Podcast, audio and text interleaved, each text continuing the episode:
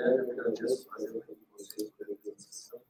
Muito importante informações sobre a política e o agro no Brasil. E eu agradeço também a todos os web espectadores que assistem este programa. Essa entrevista é realizada ao vivo no estúdio do Poder 360 em Brasília, em 18 de outubro de 2023. E para ficar sempre bem informado, inscreva-se no canal do Poder 360, ative as notificações e não perca nenhuma informação relevante.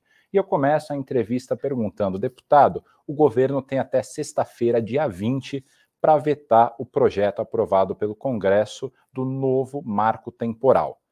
O que o agro, o que o Congresso espera que venha do governo federal? Vamos lá, primeiro eu vou, desculpa, mas eu vou corrigir tua pergunta. Por favor. Lá. Não existe novo marco temporal, né? O marco temporal é algo que já é aplicado, inclusive, por uma decisão do Supremo Tribunal Federal, lá na demarcação da Raposa Serra do Sol. O ministro Aires Brito fez o voto, botou as 19 condicionantes para demarcações de terras indígenas naquela ocasião, que é seguido até hoje, dentre elas, a data da promulgação da nossa Constituição, aliás, acabou de completar 35 anos, mas a data da promulgação da Constituição, como a data de 5 de outubro de 1988, a data que seria o marco temporal, que nada mais é do que uma data específica quanto a procedimentos e processos de demarcação no país. O que nós fizemos foi pegar essas 19 condicionantes apresentadas, elaboradas e defendidas pelo próprio STF e botar em lei, fazer uma lei, né? Deixar isso claro na legislação brasileira. Quando nós tivemos uma votação extremamente contundente na Câmara dos Deputados, 311 votos. Depois fomos para o Senado, conseguimos ganhar em todas as comissões no Senado e no plenário do Senado fizemos uma votação extremamente expressiva de um quórum de 61 parlamentares. Nós tivemos 43 votos. Né? Se não tivesse tantos parlamentares ausentes, nós passaríamos os 50 facilmente. E isso mostra o que é o entendimento, qual é o entendimento da sociedade brasileira e principalmente dos representantes da sociedade brasileira em relação a esse processo específico de demarcação de terras indígenas. O que eu gosto de deixar muito claro, e sempre me preocupo em falar nas entrevistas, Guilherme, e deixar isso muito claro para a população, principalmente a população urbana, que não tem muito contato, né, com o setor rural. Não há uma guerra e não há interesse nenhum, de nenhum dos lados, principalmente nosso, de prejudicar povos originários, indígenas, de privar qualquer um dos seus direitos. Pelo contrário, nós entendemos que existe, sim, a necessidade de respeitar os povos originários, respeitar aqueles que constituem a cultura brasileira, constituíram o nosso território, mas a gente precisa encarar as realidades. Hoje as realidades são que, durante um processo todo de colonização do país, terras foram ocupadas nesse país, terras foram doadas, foram cedidas, foram compradas. Existem famílias que estão há mais de 100 anos nas suas propriedades, ocupantes de boa-fé, como são conhecidos pela justiça e pela legislação vigente, e que por um processo desse de não ter uma data específica em relação a processos de demarcação no país, estão sendo expropriados. Não é desapropriação, ninguém está pagando por essas terras, estão sendo expropriados. É o que está acontecendo em Santa Catarina, principalmente naquela região do Morro dos Cavalos, que foi o que suscitou essa ação judicial que teve o julgamento no STF e que são produtores de leite. Nós conversávamos há pouco sobre produção agrícola aqui, produtores de leite, de agricultura familiar, pequenos produtores que estão há mais de 100 anos naquela área e que estão perdendo suas terras porque alguém resolveu fazer um laudo antropológico, dizer que há 500 anos atrás tinha um índio lá e que aquela terra tem que ser uma aldeia. Não é o caso só de Santa Catarina. Nós estamos falando em 615 áreas no país. 615 áreas no país. A produção agrícola do Brasil todo está em 24% do nosso território. 24%. Eles querem demarcar 22% desse território. Então é algo assim, precisa reconhecer a sociedade brasileira, a conformação do nosso país e principalmente o que significa a nossa economia hoje. Nós estamos falando de um setor que representa um terço do nosso PIB. Gera mais de 35% dos empregos, mais de metade das exportações são de responsabilidade do agro. O Brasil é o que é por causa disso.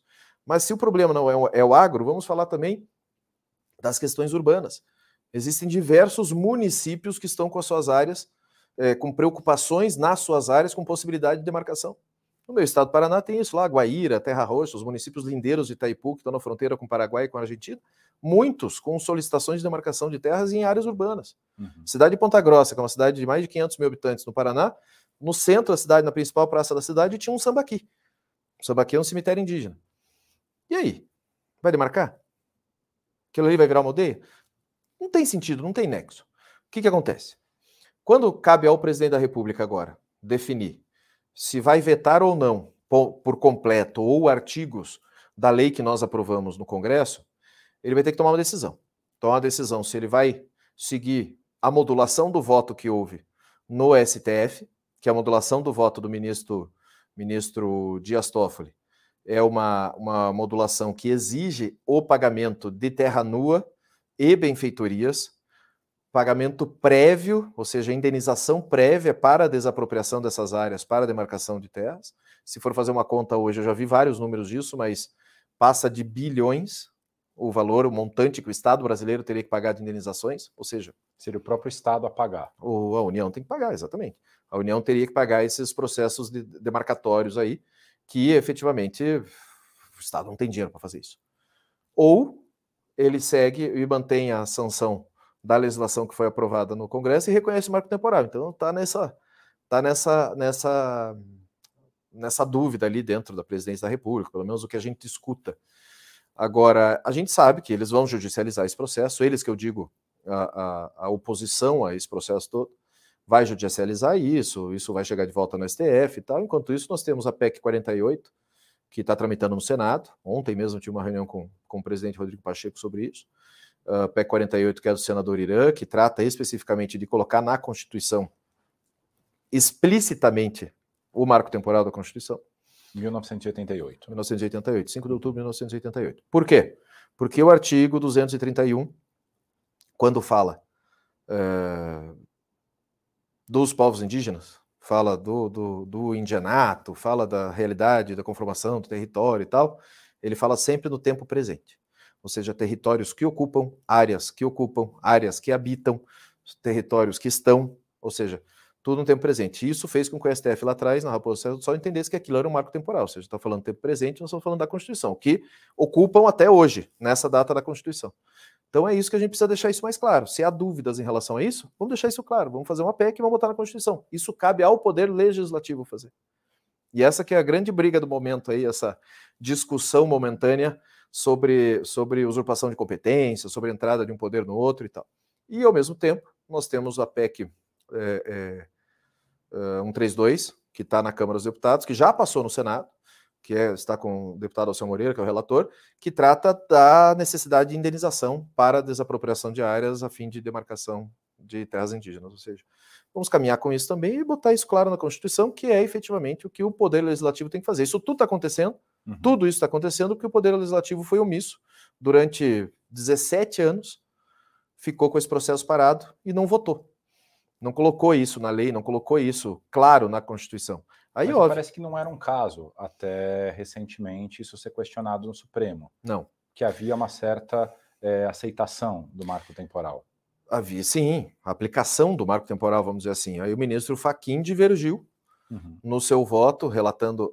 como relator desse processo do Estado de Santa Catarina, especificamente sobre Ibirarema, essa região lá do Morro dos Cavalos, e acabou suscitando esse julgamento todo, essa confusão toda. Mas se a gente tivesse feito, se o Congresso tivesse feito, a gente não fala porque eu não estava lá, mas se o Congresso tivesse feito o seu papel, cumprido o seu papel de legislar e botar isso claro na Constituição, nós não estaríamos hoje enfrentando esse problema, ou talvez tivéssemos enfrentado ele lá atrás já. Né? Imagino que isso, né? Teríamos enfrentado ele antes.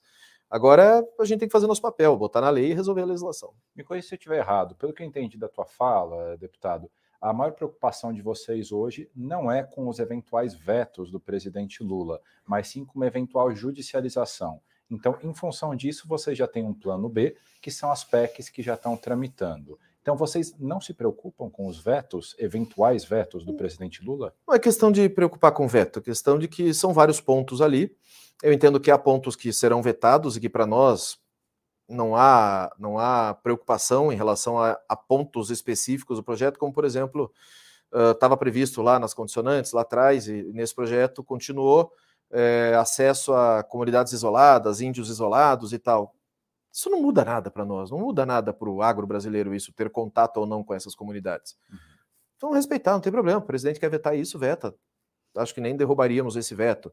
Outros pontos que tratam de saúde indígena, outros que tratam especificamente de relacionamento entre governo e povos indígenas e tal, sem problema nenhum.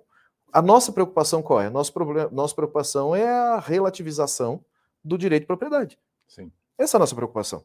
O artigo 5º da Constituição é muito claro quanto ao direito de propriedade.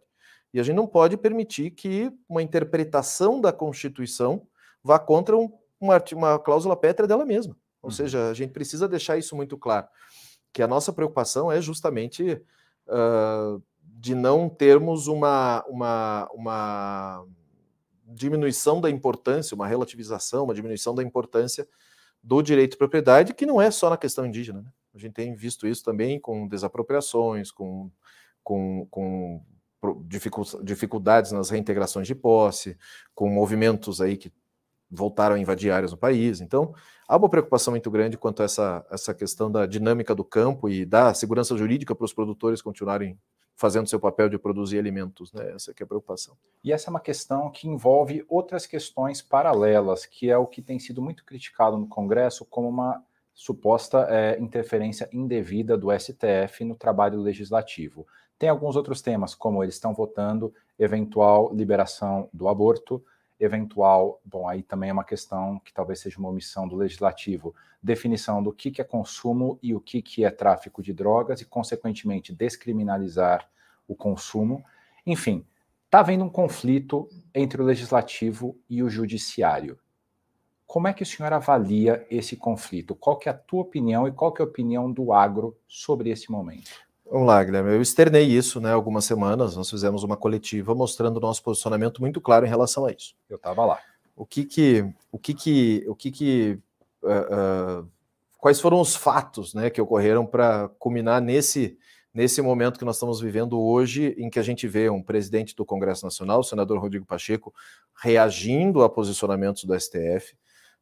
Paris, se não me engano, essa semana, ele com o ministro Gilmar Mendes, juntos, como estamos nós dois aqui, um debate pesado de ideias e tal, um enfrentamento claro. Limitar, né, o acesso ao STF, e o ministro Gilmar foi contra e disse que a eleição só foi ganha pelo Lula porque o STF se posicionou de maneira firme.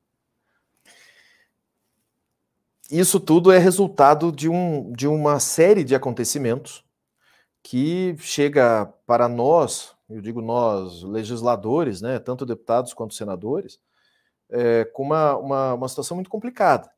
Primeiro, assim, o que possibilitou a junção de mais de 30 frentes parlamentares naquele movimento de obstrução, e obstruímos a Câmara dos Deputados e o Senado por 3 semanas, praticamente.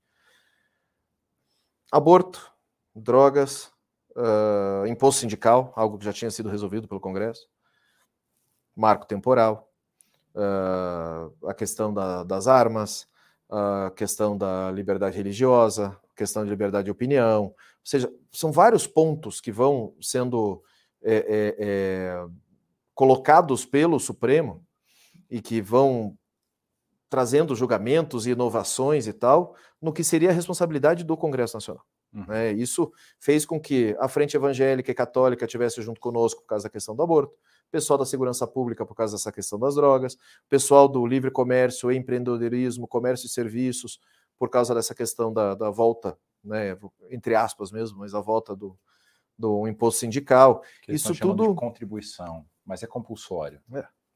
Isso não existe contribuição compulsória. E essa junção de todos esses fatos, esses acontecimentos, no dia da votação do marco temporal pelo Senado, foi a gota d'água.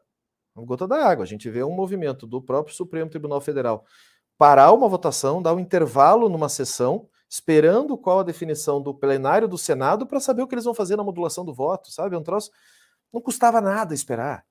O calendário do Senado estava amplamente divulgado. Estava muito claro que a votação do marco temporal seria naquele dia. Então não precisava fazer naquele dia. O fato é que a ministra Rosa Weber era a presidente da casa, do Supremo, e queria deixar sua marca, queria deixar os temas em que ela considerava caros para ela e para a carreira dela, e fez isso correndo e pautou aborto sem ter combinado com os outros ministros, ou seja, só o voto dela no plenário virtual. Aquela questão das drogas pautadas lá também. Essa questão do marco temporal, que ela sempre deixou muito claro que ela não sairia da presidência ou se aposentaria sem resolver essa questão. Então, vários pontos que foram trazidos e que são usurpação de competência clara do legislador, né, do legislativo. O artigo 49 da Constituição, parágrafo 11º, cabe ao Congresso Nacional zelar por suas atribuições. Ponto.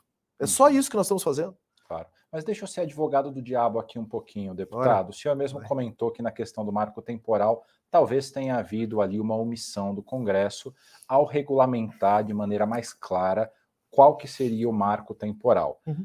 Não houve também essa omissão em casos como as drogas, o novo, me foge o nome, as novas regras, se não me engano, aprovadas em 2006 pelo Congresso, deixaram para depois a definição do que seria consumo e o que seria tráfico. Não houve nesses temas também uma omissão do Congresso? Veja, o Congresso Nacional é uma representação da sociedade brasileira, ele funciona por provocação, da mesma maneira que o Supremo também funciona por provocação. Né? Eles não podem simplesmente tomar uma decisão sem ter um processo fático, né? Algo que efetivamente exista ali para provocar uma tomada de decisão.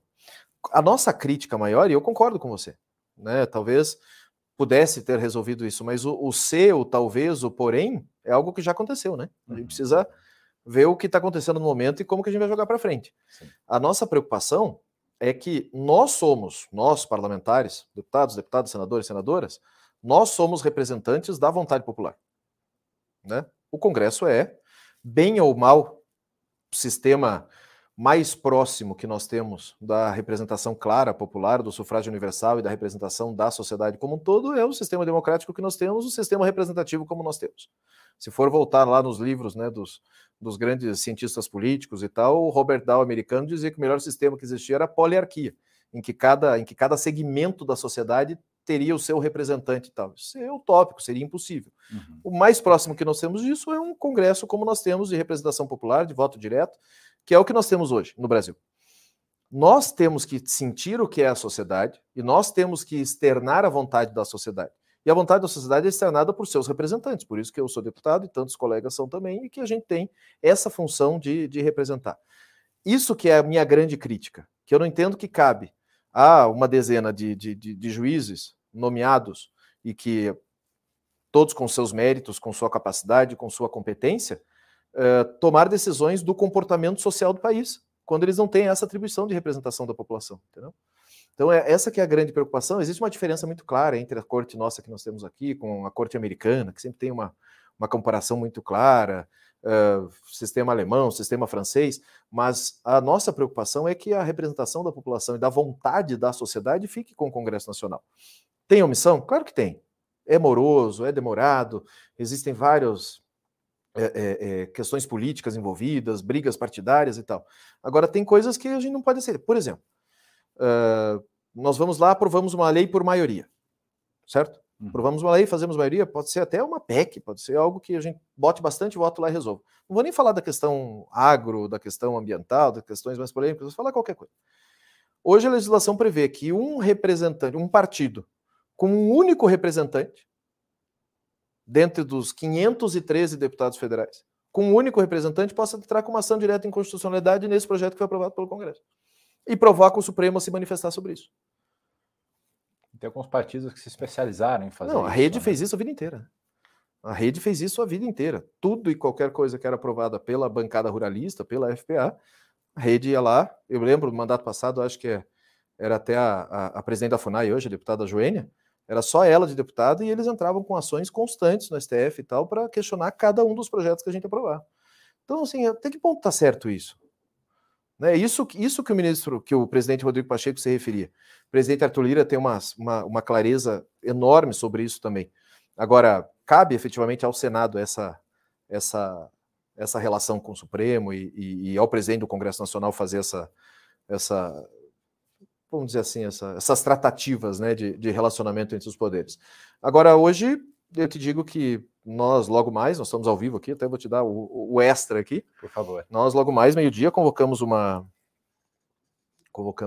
coletiva, da mesma maneira como nós fizemos há um mês atrás, praticamente, em que, dados os movimentos do Senado, os movimentos do presidente Arthur Lira, os movimentos do presidente Pacheco, tudo aquilo que nós avançamos já com as pautas, por exemplo, tirou de pauta a questão do aborto, avançou aquela PEC sobre as drogas, nós aprovamos a questão do marco temporal. Então, assim, todos os avanços que nós tivemos dentro do Congresso e os posicionamentos dos nossos presidentes, nós vamos deixar a obstrução hoje, a partir do meio-dia aí, que nós vamos fazer esse anúncio, porque o que a gente precisava fazer era o movimento político de mostrar que o Congresso Nacional está vivo, e estamos aqui, respeita nosso espaço. E é isso. Então, nosso espectador, você está ouvindo em primeira mão que a FPA, o presidente da FPA, junto de outras 30 frentes parlamentares, vão desfazer o movimento de obstrução iniciado aproximadamente um mês, né, deputado?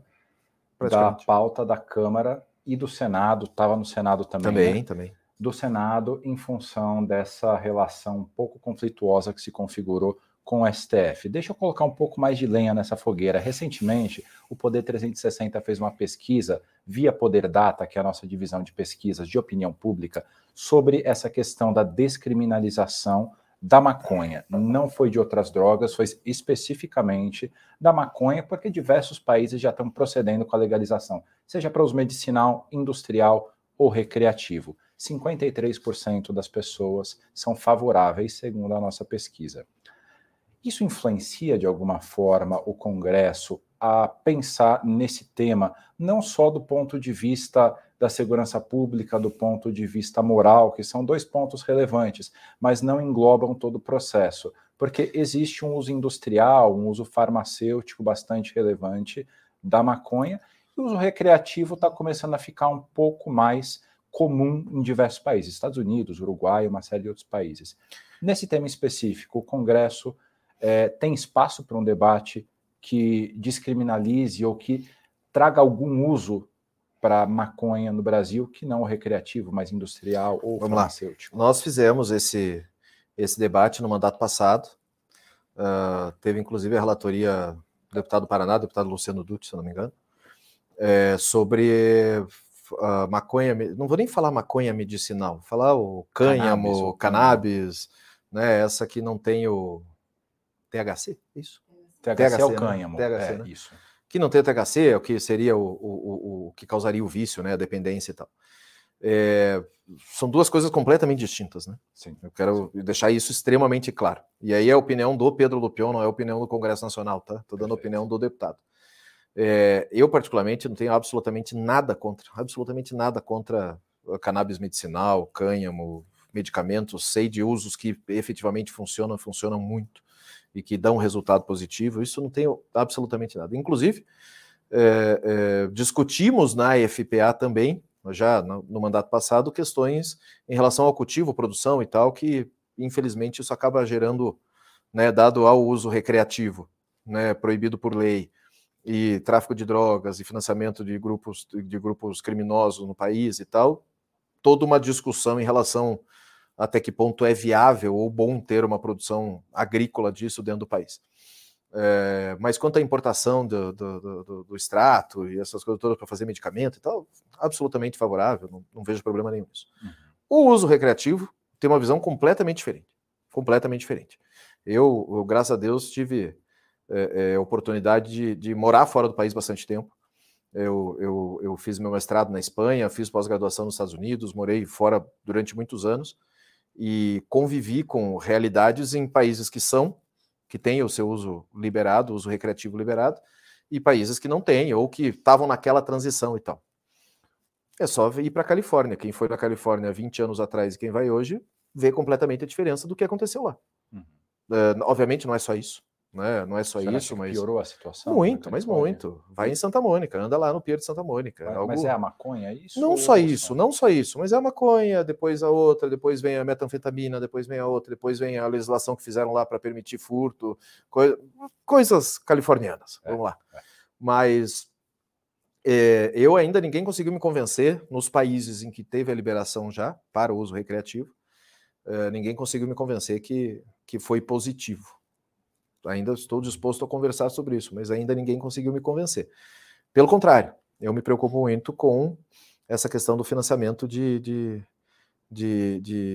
do tráfico, né, do tráfico criminoso, vamos dizer assim, que, tendo a maconha liberada, migrariam muito fortemente para outras coisas e gerariam ainda mais problemas para a nossa sociedade, porque eles vão ter que buscar financiamento de alguma maneira. Então, a gente sabe que esse é um tema que terá que ser discutido claramente, isso terá que ser discutido, é uma relação da sociedade efetivamente, mas a sociedade elegeu um Congresso, uma Câmara dos Deputados e um Senado, muito mais conservador do que era na legislatura passada. Sim. Muito mais. Os números são claros.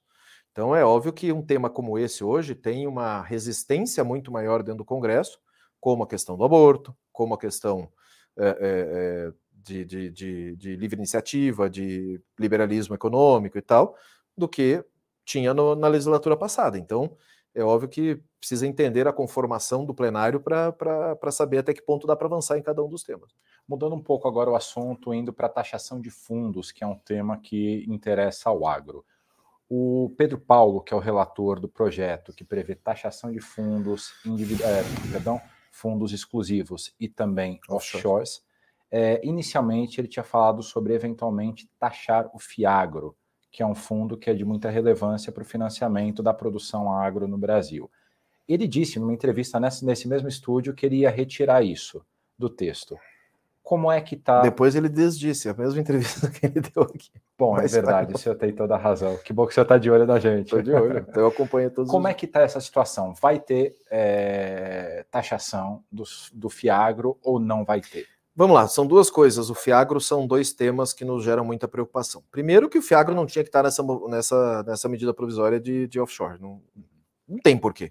Uma coisa não tem nada a ver com a outra. Sim. FIAGRO, para quem não sabe o que é como se fosse um fundo imobiliário, como tem esses consórcios imobiliários com cotistas e tal, mas é algo para financiar o agro. Sim. Algo que está funcionando muito bem, que nós criamos, nós, bancada, FPA, criamos isso.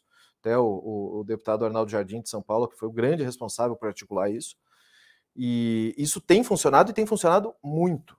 Só que tem funcionado da maneira como ele foi criado. O que ele foi criado? Ele foi criado com grupos de 50 cotistas, para que a gente pudesse acessar cooperativas, grupos pequenos de produtores, grupos econômicos locais para fazer esse financiamento, buscar esses créditos e fazer, através dos títulos do agronegócio, esse financiamento do agro brasileiro. Quando vem a discussão do FIAGRO para dentro da questão das offshores, mistura completamente o assunto. Uhum. Mistura completamente o assunto. E aí vem, para nossa surpresa, a pedido, imagino eu, ou se me lembro bem, da Fazenda, do Ministério da Fazenda, de aumentar esses grupos cotistas de 50 para 500. Ou seja, inviabiliza completamente o processo. Inviabiliza completamente o processo. Além disso, taxar, em vez dos 10% de taxação previsto em cada um dos grupos, aumentar para 30% essa taxação. Ou seja, inviabiliza algo que está funcionando e está funcionando muito bem. Uhum. O que o FIAGRO tem de objetivo é buscar mais uma via de financiamento da agropecuária brasileira que não dependa exclusivamente do Estado. O plano safra, que todo ano a gente briga, se mata para conseguir fazer e tal, está cada dia mais voltado, e é o objetivo dele, cada dia mais voltado para o microprodutor, para o pequeno produtor, para a agricultura familiar, para aquele que precisa de apoio do Estado para conseguir produzir, do que para o grande agronegócio brasileiro. O grande agro consegue acessar. Como que ele consegue acessar? Com alternativas, como é o caso do FIAGRO. Sim. Buscando alternativas no mercado para financiar. Então, para nós é um retrocesso total. Tenho conversado com o deputado Pedro Paulo, tenho conversado dentro do Congresso, ontem mesmo falei com o presidente em exercício da Câmara, o deputado Marco Pereira, sobre isso. Para nós era uma preocupação gigantesca. Nós não temos absolutamente nada contra offshore, temos absolutamente nada contra o projeto em si, dos grandes fundos e tal. Agora, essa questão especificamente do FIAGRO nos impede de apoiar esse projeto.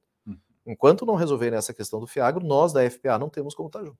Se tiver taxação do FIAGRO, a FPA vai contra. Contra, claramente. Declarei isso já várias vezes e continuo falando.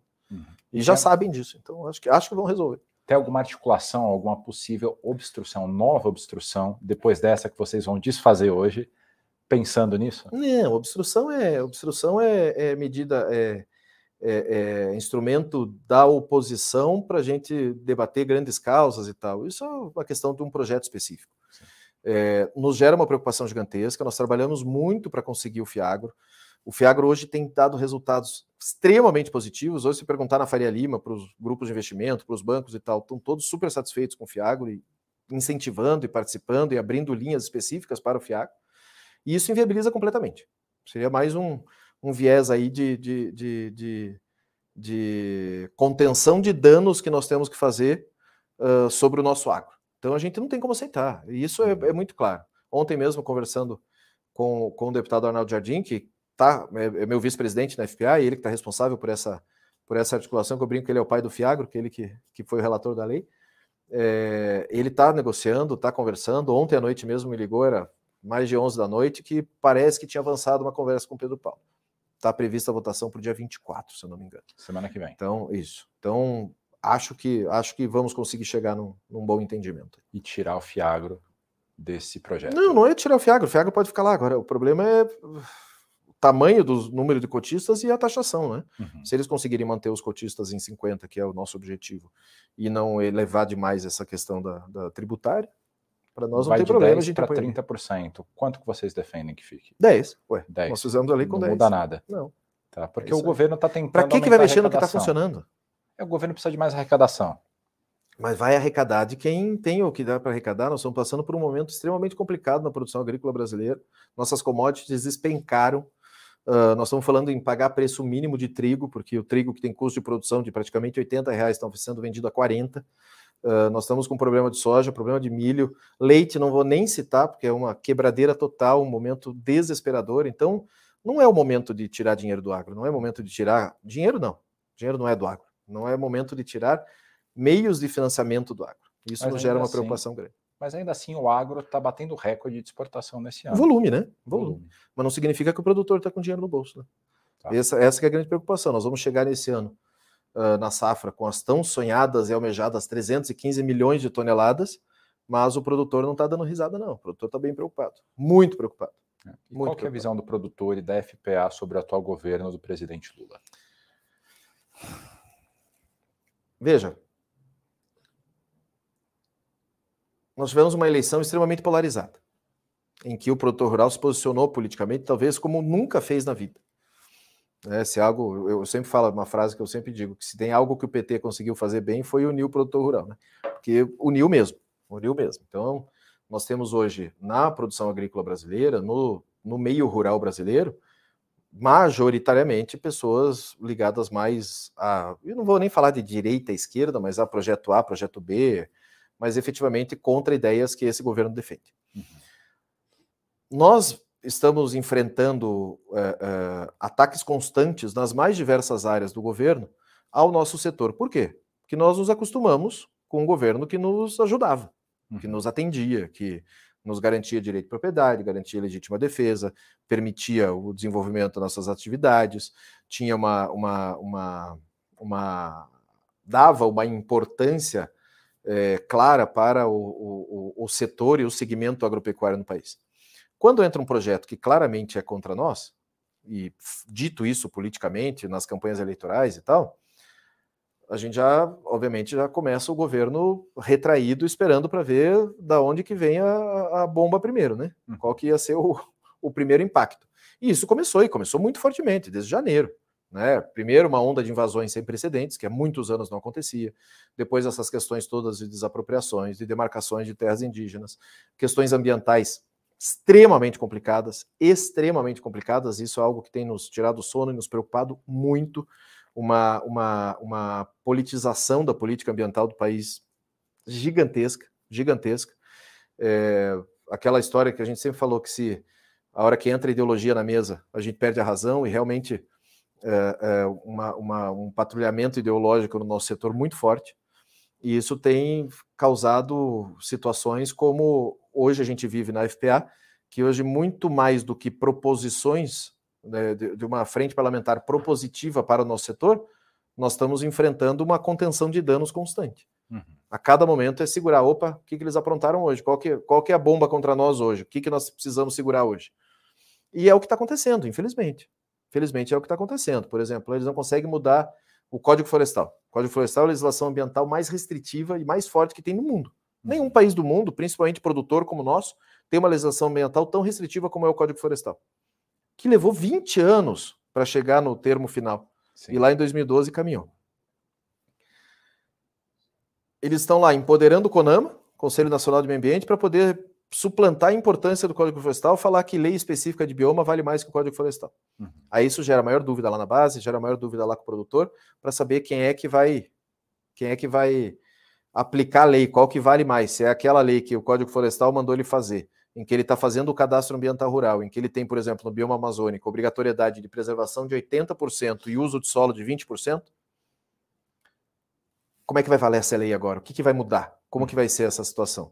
Aí entra também uma questão no próprio STF, que é outra discussão que nós temos pesadíssima lá, que é a tal da identidade ecológica, embargos de declaração, aprovação do Código Florestal lá de trás, que agora teve o voto do ministro Fachin, e que nos gera uma preocupação gigantesca quando diz que a compensação ambiental da área, ou seja, eu tenho lá na minha propriedade, na tua propriedade, você tem uma área, uma obrigatoriedade de preservação de 20%. Você não tem 20% preservado naquela área. Você vai lá e compra uma área que tenha 20% de preservação para você compensar a área que você não tem na outra. Óbvio, uma compensação ambiental. Isso, pela lei do Código Florestal aprovada lá atrás, é permitido fazer no mesmo bioma. Ou seja, eu estou no bioma lá no Paraná, eu estou no bioma Mata Atlântica, eu posso fazer dentro da Mata Atlântica. Está lá no Cerrado fazendo Cerrado, está no bioma Amazônico fazendo o bioma Amazônico. Agora eles resolveram inovar, dizendo que a identidade ecológica prevê que a compensação ambiental só pode ser feita na mesma microbacia. Agora, em 2023, nós estamos falando de uma lei de 2012. 11 anos depois. O que, que vai acontecer? Vai botar todo o produtor rural do Brasil na ilegalidade. Então, é o tempo todo pontos de conflito, enfrentando situações em que a gente tem um receio gigantesco em relação aos ganhos e principalmente os avanços que o nosso setor teve no país. E na avaliação dentro de vocês... Dentro dessa, só para concluir, dentro dessa questão nós temos o Ministério da Agricultura, que faz, né, esse contraponto dentro do governo para apresentar os interesses da agropecuária brasileira, dos produtores do Brasil, fazendo isso. O presidente Alckmin tem aberto as portas bastante para a gente dialogar e buscar entendimentos dentro do nosso setor, mas, infelizmente, ainda temos muitas resistências e problemas sérios para enfrentar. Qual a visão de vocês sobre o ministro Carlos Fávaro, da agropecuária? O ministro Fávaro é produtor rural, conhece do setor, tem conhecimento de causa, entende do que é a produção agrícola, é um produtor rural de sucesso, sabe fazer política, mas, infelizmente, está no governo do PT. Né? Então, ele tem as limitações de estar no ministério do governo de esquerda. Agora, obviamente, que o ministro Fávaro tem sido o nosso ponto de apoio para buscar políticas públicas do nosso setor. Né? Então, várias coisas que acontecem dentro do governo, medidas adotadas lá pelo Ministério do Meio Ambiente, pelo Ministério do Desenvolvimento Agrário, pela Fazenda, pontos que vão acontecendo no dia a dia do governo, a gente corre lá para o ministro Fávaro, o ministro nos defende lá, estamos com problema assim, estamos com problema assado, tal, tem uma relação ótima com ele, não tem problema nenhum com o ministro Fávaro, e nós temos conseguido manter essa boa linha de articulação e de interlocução através do mapa. E uma dúvida que me restou na tua resposta quando o senhor falou sobre o Supremo Tribunal Federal. O senhor mencionou aí os embargos de declaração, que estão agora para serem votados 11 anos depois, né? E isso foi junto da resposta sobre o que vocês avaliam do governo. Na opinião do senhor, da FPA, o governo influencia no STF? O atual governo? Brasília é feita de recados e mensagens enviadas através da Praça dos Três Poderes. É óbvio que posicionamentos mais políticos do Supremo têm um destino certo, que é o Palácio do Planalto. Uhum. E vice-versa.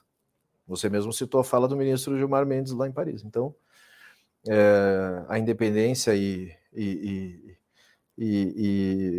existência harmônica dos poderes possibilita essa inter-relação de forças aí entre cada um deles. É óbvio que a gente sabe que existe influência, claro que sim. Uhum.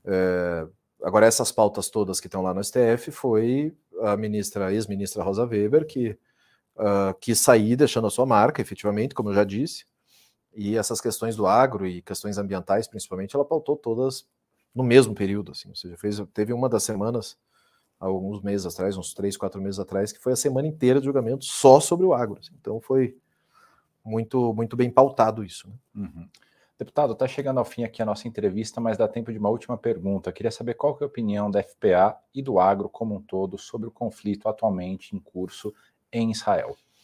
Bom, primeiro, eu te contava antes da gente começar a entrevista que eu estava em Israel há 2 semanas atrás. Uhum. Israel tem uma característica que é um produtor de alimentos com quase a autossuficiência do consumo de alimentos que eles mesmos produzem, com praticamente 90% do território desértico, uhum, né, com muita tecnologia, com muito investimento, e Eu fui para lá, inclusive, 2 semanas atrás, com uma missão da Federação de Agricultura do meu estado para conhecer tecnologias lá de fértil irrigação e tantas outras coisas que eles fazem. É óbvio que ninguém gosta de ver as imagens que a gente está vendo, né? É um absurdo total. Como também a gente não gostou do que a gente viu, e eu fiquei extremamente chocado, conhecendo muitos israelenses e tendo muitos amigos judeus, o que aconteceu naquele sábado. Né? Acho que foi uma situação que ninguém podia imaginar, as invasões daqueles kibbutz, os kibbutzim lá de Israel são como se fossem cooperativas agrícolas aqui, e eu cheguei a ver imagens de vários idosos mortos no gramado e coisa e tal. Então é muito chocante, é muito chocante. Como também choca muito a gente ver que, infelizmente, a população de Gaza está pagando a conta por um grupo terrorista completamente irresponsável que está fazendo os ataques como está fazendo contra Israel. E isso causa uma guerra em que Israel, como Estado, precisa responder, e precisa responder fortemente, como está fazendo, mas, infelizmente, quem paga essa conta e quem enfrenta as dificuldades e quem sofre na pele é a população tanto de Israel quanto da Palestina, que não tem nada a ver com esse conflito. Né? Então, para nós, é um momento muito ruim, e falando especificamente do agro, acho que nem tem muito por que falar do agro nesse momento, né? A gente está preocupado com as vidas das pessoas, mas algumas semanas atrás, um mês atrás, mais ou menos, o Israel anunciou que estava abrindo o mercado para o frango kosher do Brasil, para a gente poder exportar produtos nossos para lá. Nós temos uma relação extremamente forte com Israel na produção agropecuária. Eles são grandes compradores das nossas commodities, assim como a gente tem boas relações com os países árabes, e que são grandes consumidores nossos também. Então a gente tem que ficar meio que pisando em ovos, mas claramente, eu falo isso abertamente, eu tenho defendido muito que precisa de um posicionamento forte do governo, um posicionamento claro do governo, considerando o Hamas um grupo terrorista. Precisa haver a condenação disso lá na ONU. O Brasil ocupa uma posição importante hoje no Conselho de Segurança e precisa se posicionar claramente. Hamas não é um grupo de pessoas comuns da Palestina, não é um grupo de colonos palestinos, não é um grupo de pessoas que visam efetivamente o bem dos outros. Hamas é um grupo terrorista a nível de ISIS, de Hezbollah, de Estado Islâmico, e que a gente não pode aceitar que exista.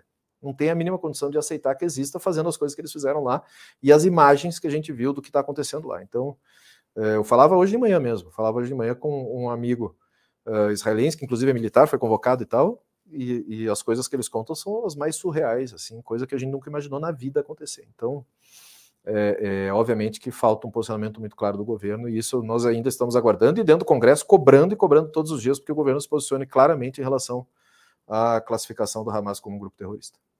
Chega ao final essa edição do Poder Entrevista. Em nome do jornal digital Poder 360, eu agradeço ao deputado federal Pedro Lupion. Eu que agradeço, obrigado pelo espaço, parabéns pelo trabalho de vocês aqui. Eu sou um leitor assíduo e diário, e, sem dúvida, a gente vai conseguir reverberar bastante esses assuntos do agro através do trabalho de vocês aqui. Obrigado.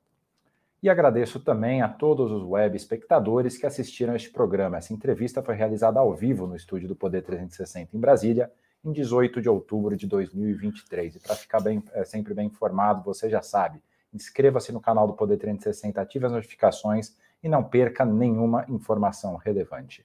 Muito obrigado e até a próxima.